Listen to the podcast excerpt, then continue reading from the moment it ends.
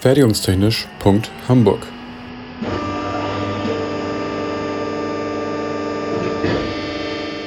Ein Podcast rund um die Produktion.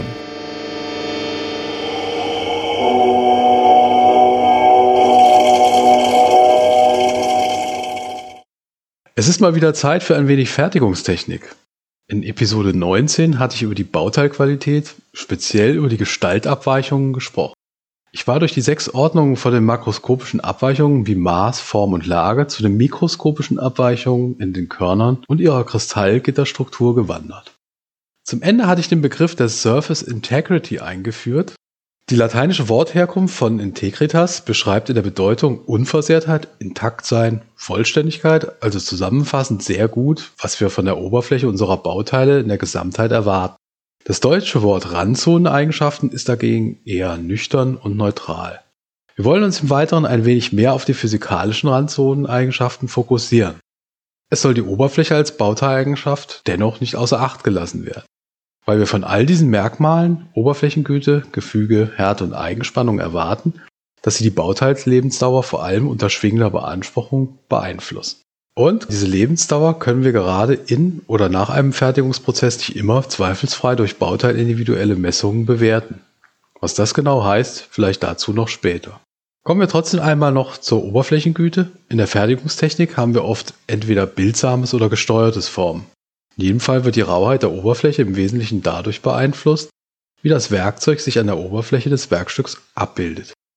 Den Hauptgruppen der Fertigungstechnik gedacht, ist das aber sehr vielschichtig, weil das Beispiel Laserbearbeitung schon zeigt, dass keine unmittelbare Berührung des Werkzeugs im Werkstück stattfindet. Wir müssen daher immer die einzelnen Prozesswirkungen verfahrensspezifisch untersuchen und kennen, um die Einflüsse auf die Oberflächenrauheit beurteilen zu können. Beim Drehen kennen wir auch das Modell der theoretischen Rauheit, die uns aus der Durchdringung des Werkstücks durch das Werkzeug, aus den geometrischen Verhältnissen der Werkzeuggeometrie und des Vorschubs einen Anhaltspunkt für die Rauheit liefert. Jedoch merken wir bei kleinen Vorschüben und somit kleinen Spannungsdicken, dass die gemessenen Werte von der theoretischen Rauheit immer stärker abweichen, was auf andere Effekte in der Entstehung des Spans zurückzuführen ist. Wir müssen also noch genauer hinsehen, was und wo etwas an unserem Bauteil passiert.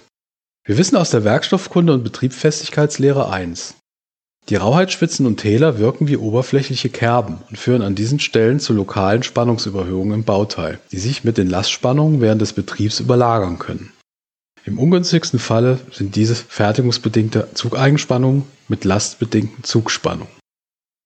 Ohne jetzt tiefer in die Entstehungsmechanismen einzutauchen, können wir uns eines merken. Erstens Mechanische Prozesswirkungen führen an der Bauteiloberfläche und auch unterhalb überwiegend zur Ausbildung von Druckeigenspannung. Zweitens, thermische Prozesswirkungen, also die Erwärmung der Bauteiloberfläche, führen in der Regel zu Zugeigenspannung.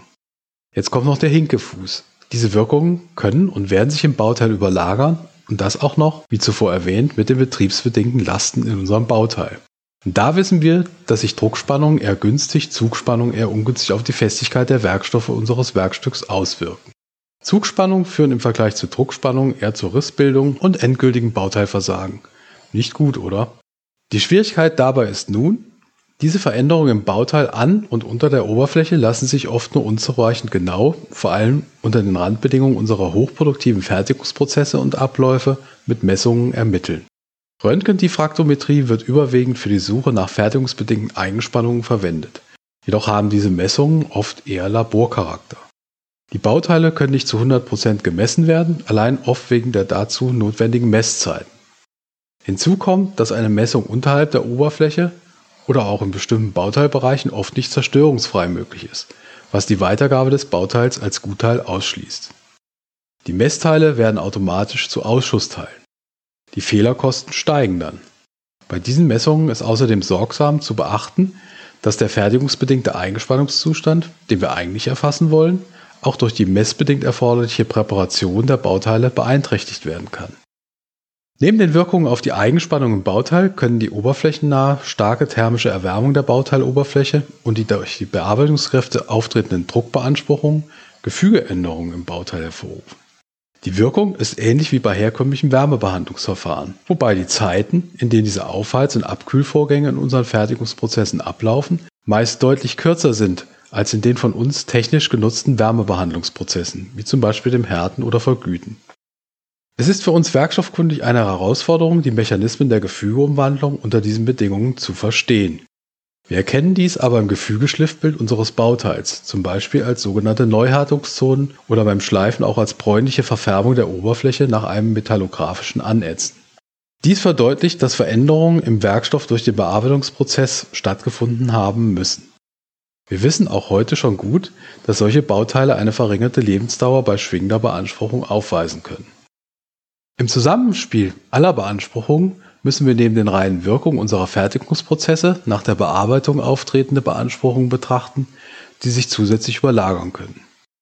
So führen beispielsweise die durch die Fertigung eingebrachten Spannungen im Bauteil durch nachgelagerte Korrosion zur gefürchteten Spannungsrisskorrosion. Dies würde sich unter Umständen als reine Korrosion gar nicht so gravierend auf die Lebensdauer eines Bauteils auswirken. Die Wissenschaft und industrielle Anwendung arbeiten intensiv an neuen Methoden, um unsere Fertigungsprozesse möglichst zerstörungsfrei hinsichtlich ungünstiger Prozesswirkungen bewerten zu können. Für eine wirtschaftliche Anwendung sollte dies möglichst wenig zeitintensiv sein und effektiv fehlerhafte Teile ausschleusen. Als Beispiele seien mikromagnetische Untersuchungsmethoden, aber auch computertomografische oder thermografische Methoden genannt. Die Digitalisierung soll mit Hilfe der Erfassung der Bauteilgeschichte, also der fertigungsbedingten Einflüsse während der Herstellprozesse und in Verbindung mit künstlicher Intelligenz Prognosen zur erwartbaren Bauteillebensdauer liefern, was ebenso Bestandteil aktueller und künftiger Forschungs- und Entwicklungsarbeiten ist. Zu guter Letzt in der Fertigungstechnik beschäftigt man sich seit vielen Jahrzehnten mit den Wirkungen von Fertigungsverfahren auf die Bauteilrandzone und die daraus resultierende Beeinflussung des Bauteilverhaltens. In der sparenden Bearbeitung ist die seit den 1980er Jahren zunehmende Verbreitung des Hartdrehens, aber auch des Hartfräsens und Hartbohrens, allgemein der Hartbearbeitung mit geometrisch bestimmter Schneide, im Vergleich zu Verfahren mit geometrisch unbestimmter Schneide also schleifenden Verfahren, Bestandteil wissenschaftlicher Untersuchungen und der Umsetzung in die industrielle Praxis.